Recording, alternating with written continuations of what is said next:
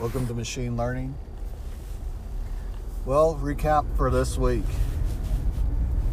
So, uh, I guess it's been really a rough week, for machine learning because I've been so busy at work, I haven't actually been able to uh, get uh, a lot of my machine learning education in progress. But I have, uh, I did get some more on the time series. And time series is kind of challenging. It would seem like it's really easy, but it's not uh, really that easy. Um, uh, you know, it's understandable, but there's a lot of steps to understanding how to uh, work with time series, especially with pandas.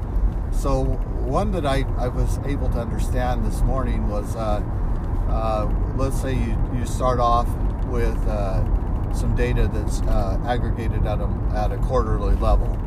So you'd have four quarters per year, and that'd be uh, every three months would represent a quarter. And then um, you can uh, set a, for that same time period, you can create a, um, a a, a weekly range, a date range, and uh, let's say you uh, you're going to do it uh, 52 weeks. So you'd set up 52 weeks, and then you'd have a start start date, uh, and possibly well, it would already know the end date, so you could just do a start date, and then that would correspond to your quarterly time period. so you have a, a quarterly window, and then you have now a weekly window and then you can re-index uh, the uh, weekly with the quarterly data.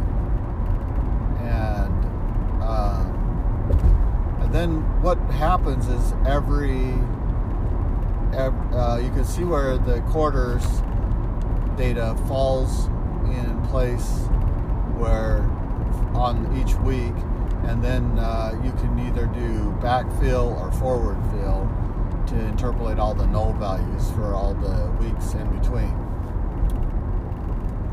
And then you can plot it out, and that's uh, it's um, uh, that resampling uh, can also be done with interpolation. So uh, that's where I stopped this morning was in the interpolation part.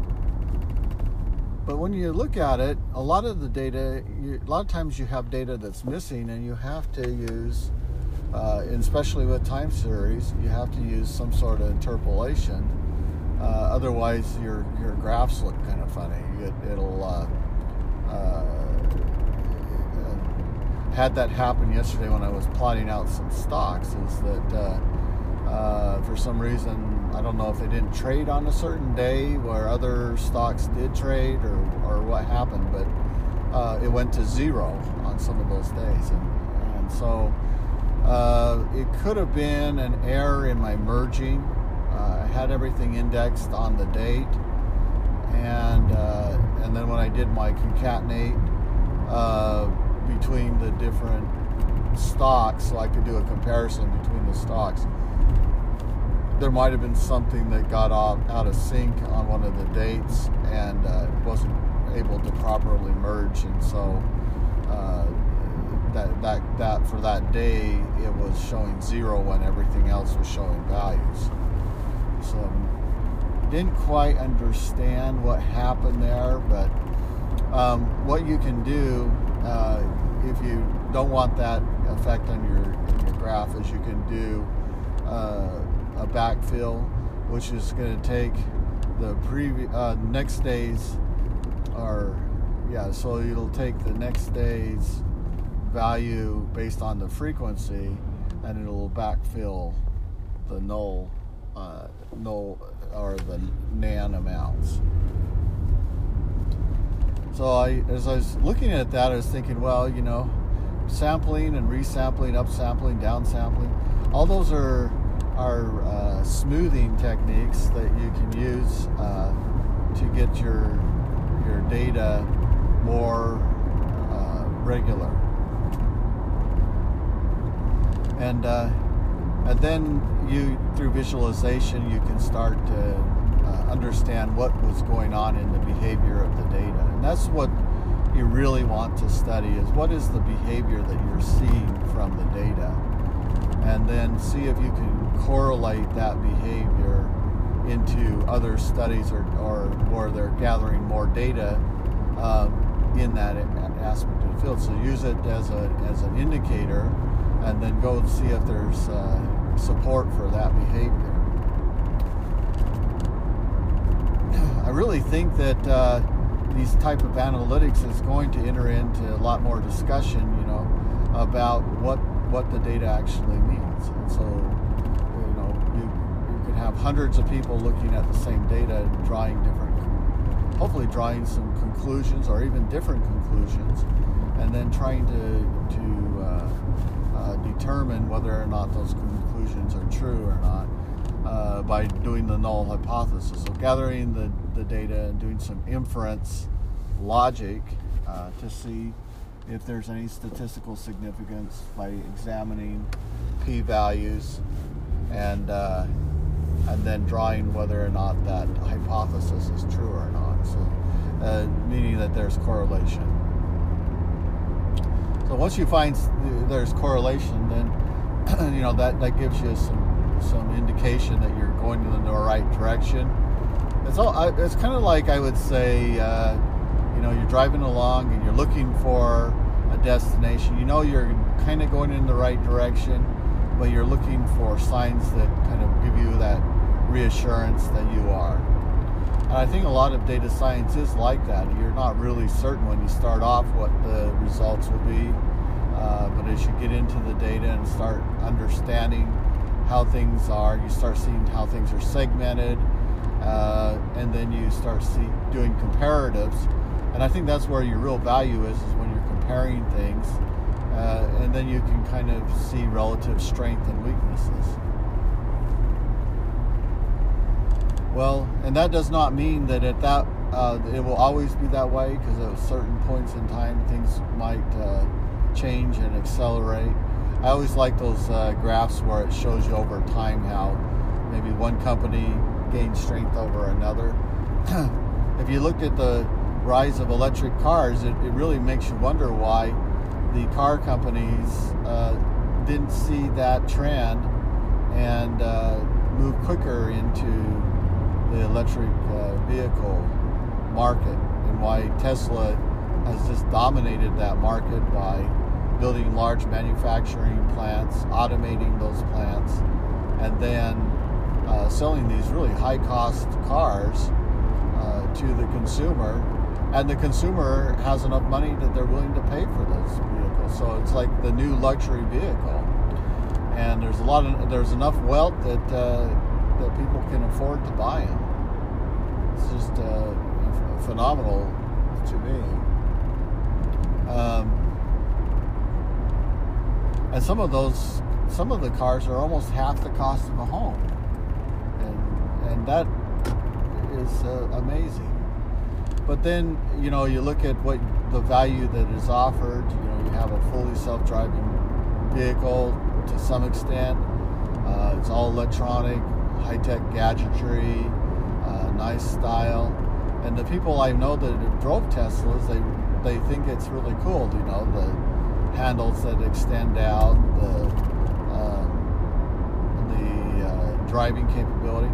But when I was in the car, uh, the owner of the car didn't realize the curve was higher than normal, and he ran into it. Uh, and I guess the, the, the, store, for whatever weird reason, uh, had a really high curve, and he ran into the the, the sidewalk when he was parking his car. So the car didn't have detectors that would stop from running into that barrier. And maybe it didn't have it on the automated mode, but it was still it wasn't running continuously, and that's uh, uh, that made me think about the possibility that automation should never be shut off. It should always be running on continuously and learning. the daemon uh, theory of things is that your your PDA shouldn't be just sitting idle, but it should uh, be working all the time, learning uh, about its environment around it, uh, you know, training its neural nets, and you know you may think, well, my device doesn't have a neural net, but uh, it won't be long before neural nets are embedded into every uh, next generation handheld device. And, and as software upgrades come in, the, the, software operating system will use more of the AI to do uh, decisions for managing your email communications, for finding out, doing searches, uh, you know, having things kind of like prepared, uh, anticipating what you might be interested in based on uh, behavior, usage of the device, and, and what's going on around them. You know, um, and and these things might be subtle. How the, the AI introduces the information. Subtle is like king. Instead of blurting out, you know, hey, there's a cell over there. Maybe it uh, has a little uh, ticker symbol that you know flashes across the top that says, you know, uh, Lowe's is having a sale on lumber, and it knows that you you do a lot of home improvements, so you know it kind of tips you off that there's something might be valuable there. Uh, I know that, uh, for example, we have some friends that went to Dickey's and uh, they they had uh, got a free sandwich. So then they gave us the sandwich free coupon, and we went in and got our, our free sandwich and uh, got our drink and our pickle and free sandwich. And it was kind of interesting uh, because you know they had been aware and they, they had got a bargain and, and they were kind of sharing that with us and we utilized it that's what I'm proposing that the AI will do in the future. Is it'll be kind of like your friend. It, will it'll let you uh, be aware of where there might be some bargains or things that might catch your interest that might bring you into a store where you hadn't been before. We had eaten at Dickey's before in Texas, but it, uh, we had heard about that, that that restaurant from some other friends of ours and family but we hadn't been there uh, for a long time, and uh, and so that recommendation was nice.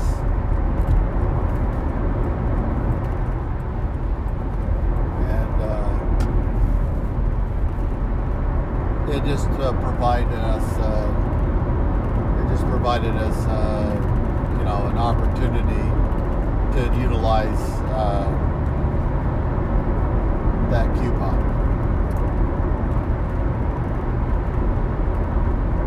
Well,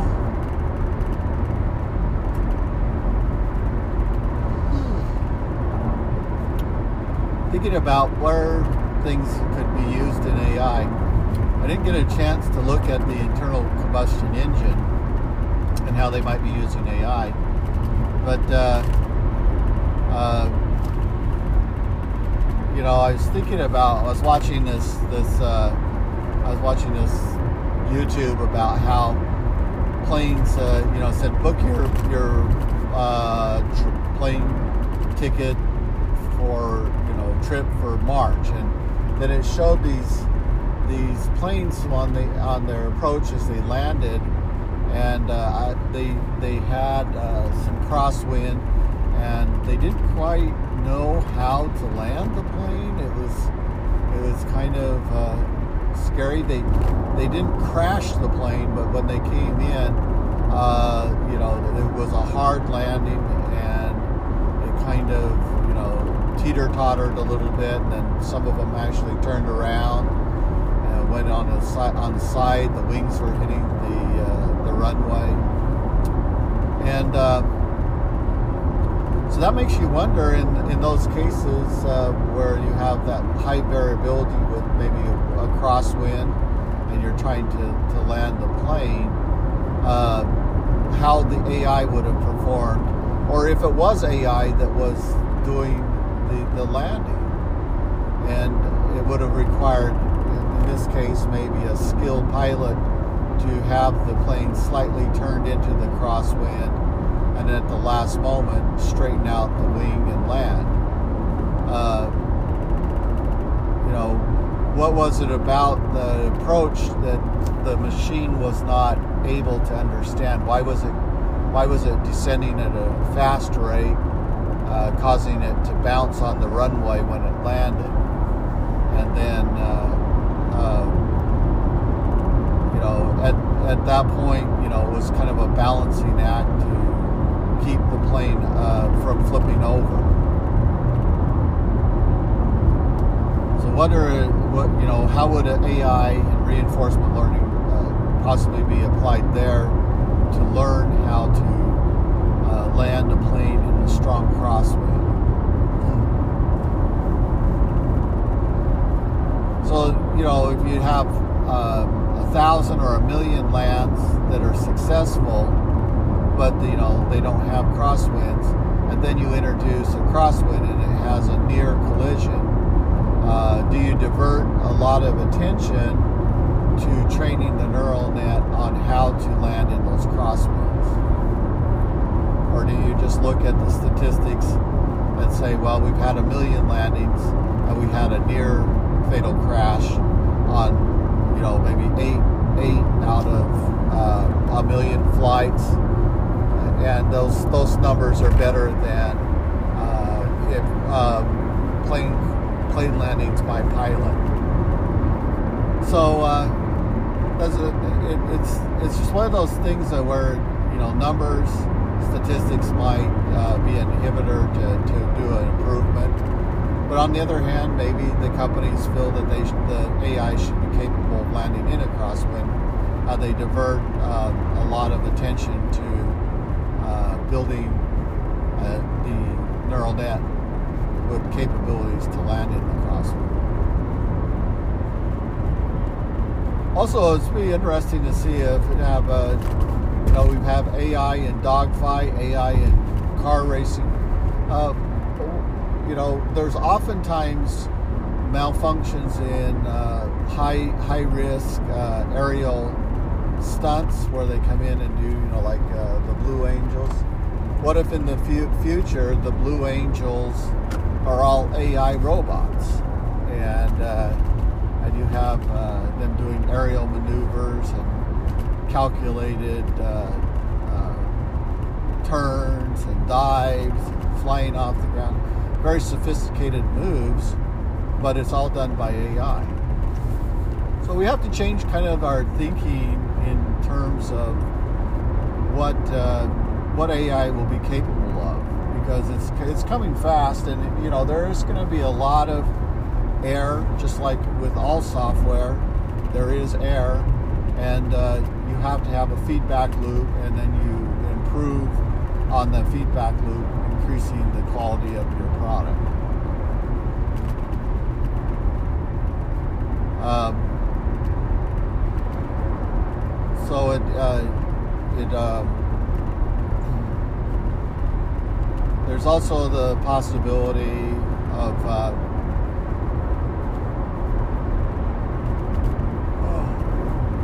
AI in the entertainment. You know, I do a study of Netflix and, Disney and, you know, some of the big media companies and how they're performing.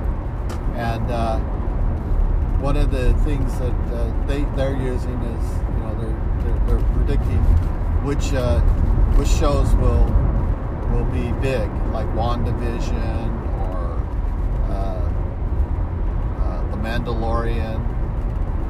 And people watch those series and they really like them, and because it has kind of a box office feel to the movie, and so the effect on that is is that uh, you know their subscription counts go up, and so um, one of the things that I found a little bit frustrating last night is I was using the voice recognition to find a movie, but I was looking for a movie called uh, Quest for Fire, and uh, couldn't find it, and I was a little frustrated. Um, and when I did the search, I couldn't find it. But it was like before that, I was you know just looking through my recommended list, couldn't find that. Um, I always find that the media navigation is a little bit lethargic.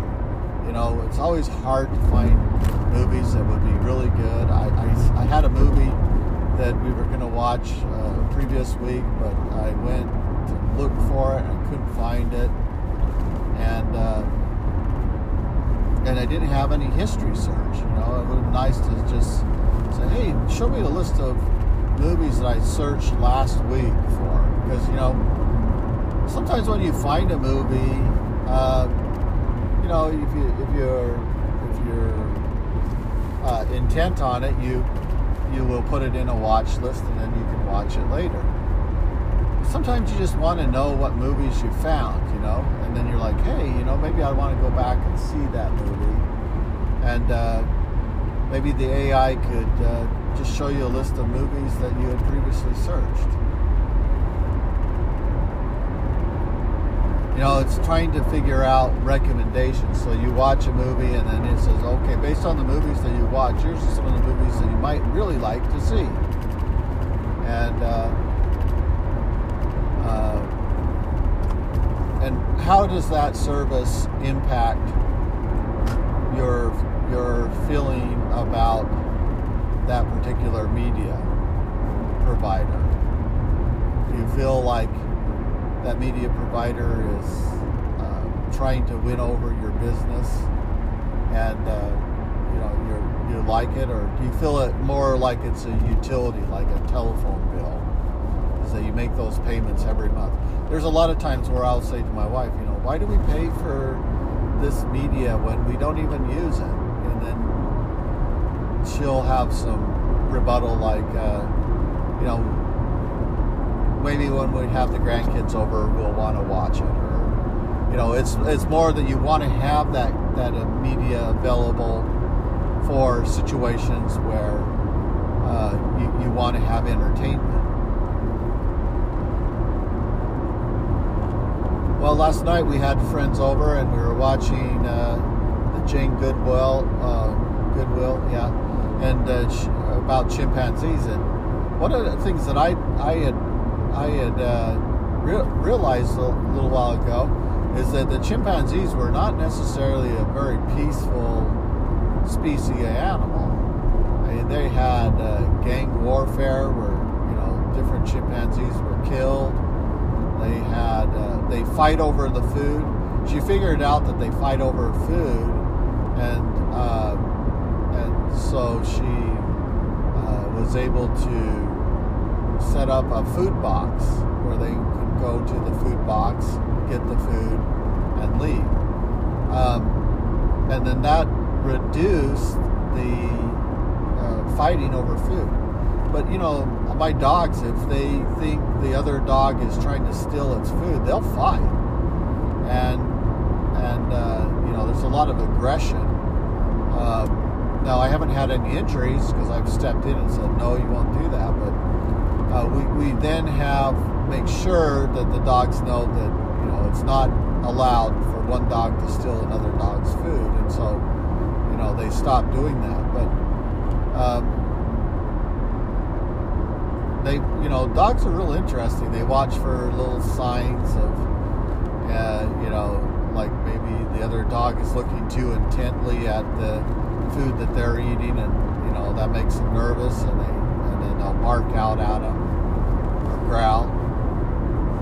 And I guess if you were to think about it, instinctively in nature, if they don't do that, if they don't, if they don't establish kind of the pack uh, ranking, that uh, other dogs would take their food away and they would starve to death. So that they literally have to fight or growl to protect their food.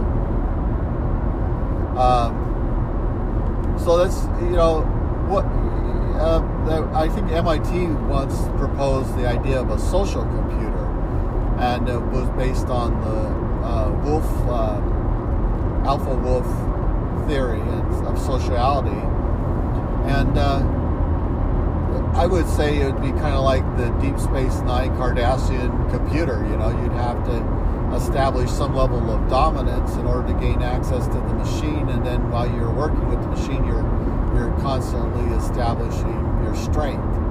And uh, uh, I always thought that that was kind of an interesting uh, uh aspect or view about computers with the Cardassians and, and then the, the other group, of Asians, I think they were called, and they were a more peaceful group of people. So Um, we haven't seen any major breakthroughs in technology. Everything seems to be moving, you know, very similarly to what we've seen in the past. Uh, API is still really big. Lots of work that's being done with uh, APIs and companies that haven't had publicly facing APIs are now in a crisis and they're in a hurry to build a public facing API. And it's really interesting how good PowerShell is for dealing with hierarchical data. Um, so I had I had uh, been working with the labor chart, and they have projects and they have roles, and a role has a person and a job title. And so I was looking through the projects for uh, trying to do a a determination of what had changed on the labor chart side versus the the staging data that I was building, and I was do, doing comparisons by uh, the where objects. So I built a list of objects, which could be nested um, nested list, and uh, I was then able to use the uh, the dot operator to access my sublist. And so it's really nice because the full power of JSON then is uh, is expressible inside of PowerShell. Now the only downside to this is that the where dash object, where I, then I can set my filter criteria for what I'm looking for, was not fast. It was extremely slow, and you know I've got a really fast machine with four core and and uh, you know 16 gig of RAM, and it was slow. And um, so then I was doing a search on the internet, and I found that they have a where dash object fast. And uh, the reason why is because they, they know that uh, object lookup is slow, and it's probably because it's doing full scans for each lookup. And full scans are, are slow. Uh, so they needed a way to to build the speed on that, uh, either through a B tree or some sort of faster sorting. Well,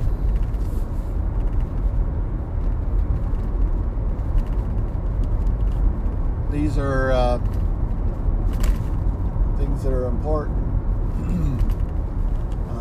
to business is to find to find technology that meets your business needs, and I I, I do like that uh, capability. You know, my script is actually really big.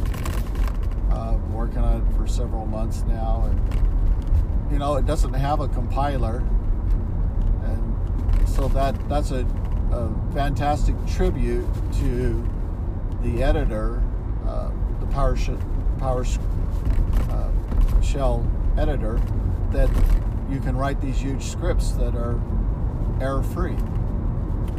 And it has try catch in it, and I can see when the you know things fell. And I've been actually thinking about ways in the code to have verifi- uh, verifiability.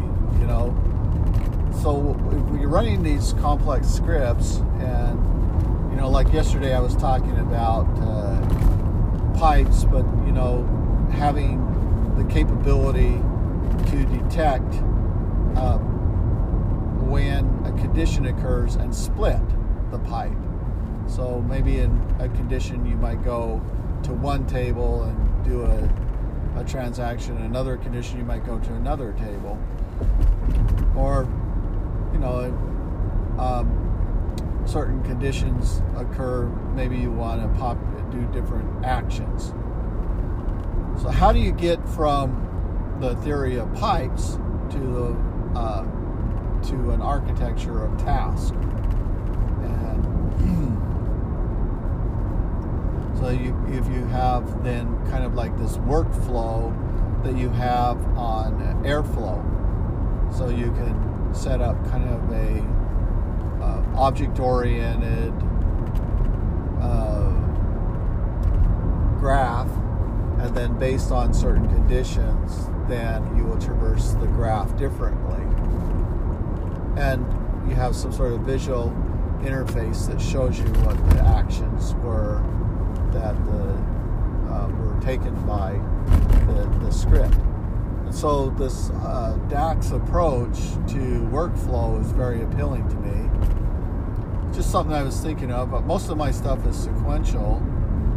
But then, you know, there's some things where I've been thinking about that uh, um, where it might be more conditional, where the, you might have to have a graph, and it, it would be need to be rather than have an if else statements uh, that you have it in the form of objects so it's more reusable.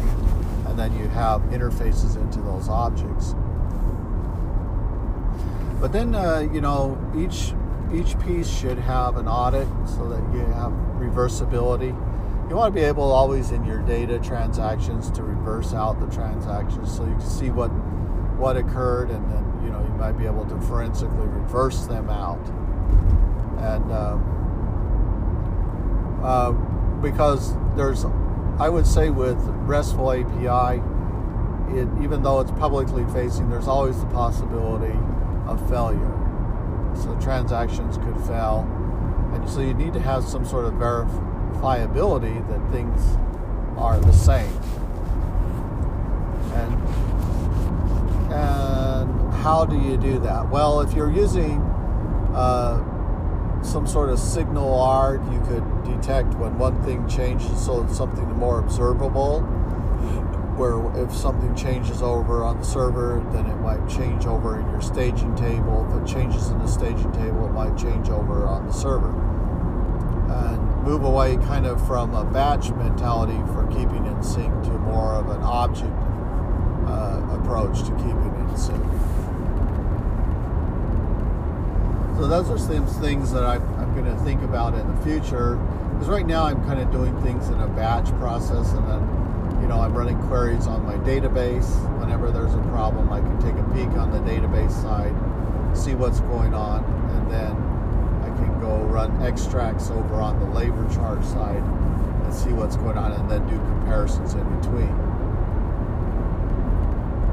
So then if I have some wrong assumptions, then I can correct those assumptions and then repopulate data.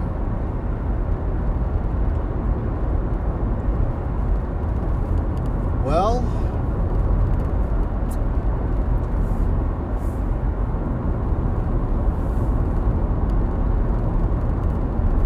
the world of AI is now hitting home.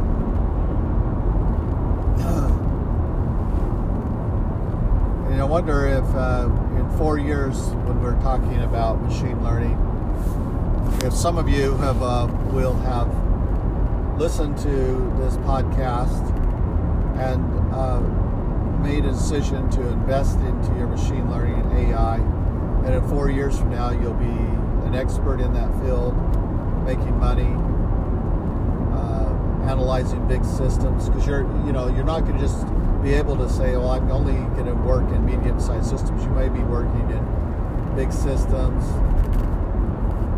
Um, maybe the AI will be helping you understand what's going on in those big systems. And I see that AI as being uh, very useful if it can start understanding context and then helping you understand what that context means. uh, even where I was, uh, you know, working yesterday, I was, I was uh, formulating, you know, entities. And I was building these entities to to track changes. And so as I was working through that, I was able to see some problems, so I fixed those problems, and. Um, um,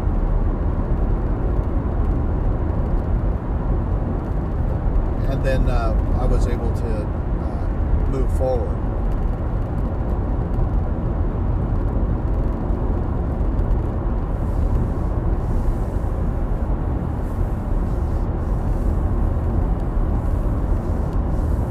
Oh. Well, you know, it's uh,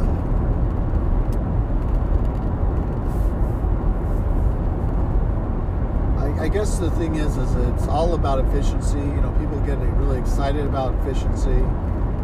It's about profitability. So the um, heard some news from another friend that said that the markets were going crazy, interest rates are rising, fear of high inflation. You know, why is it that interest rates rise when inflation rises? Well, it, it has to do with cheap, cheaper money paying back expensive money. Um, so as things inflate, that means that there's a, a less buying power for the money in the future. So in order for banks to adjust for that uh, decrease in buying power, they need to raise interest rates, and that's why banks will raise their interest rates. It's not just to offset risk, but it's also that there's a, a reduction, a dilution of the asset power of the money they already have loaned out. And so by raising the interest rates, they reduce, they uh, offset some of the risk that's associated from dilution of the money. So inter- inflation is not a, a good thing. Um, and it means that uh, products and, food are going to get more expensive, gas is getting more expensive. And so the race then, things have to get more efficient, uh, production has to increase. And so you, you really run the risk of overproducing. You know, the Great Depression was a result of overproducing a lot of things. Uh, overproduction of wheat was one, which caused the dust storms. So they had speculators that were saw that there was good prices for wheat. They saw there's a lot of prairie sod. They could grow the wheat on the prairie sod. It grew well, really well. So they started taking out loans and uh, breaking up the, busting the sod up and planting wheat. And they just kept, but then they, they had the loans and they needed to pay off the loans. So they, they borrowed more money uh, and to increase the volume, trying to, you know, to get a win.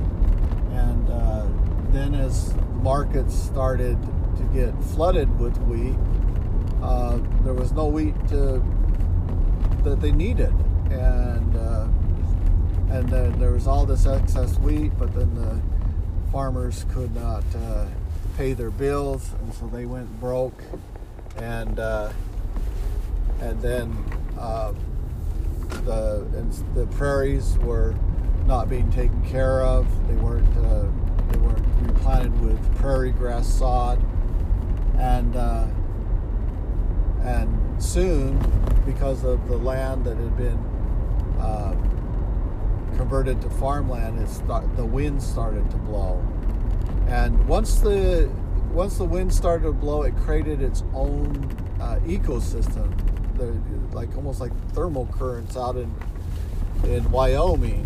When uh, when the sun came up, the wind would start to blow. You know, uh, no, there was no trees. There was nothing to hold down the the, the dust, and so all this dust started to to get uh, thrown up into the air. So it's interesting. Anytime man really starts to change the balance of nature that it can either cause overpopulation uh, or it can cause underpopulation. In this case, uh, it caused overpopulation of grass uh, insects because the birds died off. So they uh, there was this uh, uh, population of insects that grew and and then the insects, the grasshoppers, they killed everything and uh, it was green. They ate everything up, and now there was no uh, no, no vegetation. And then eventually, when they have nothing to eat, they died. And then you know you had these mile high or two mile high dust storms that you know would basically sweep almost clear across the United States.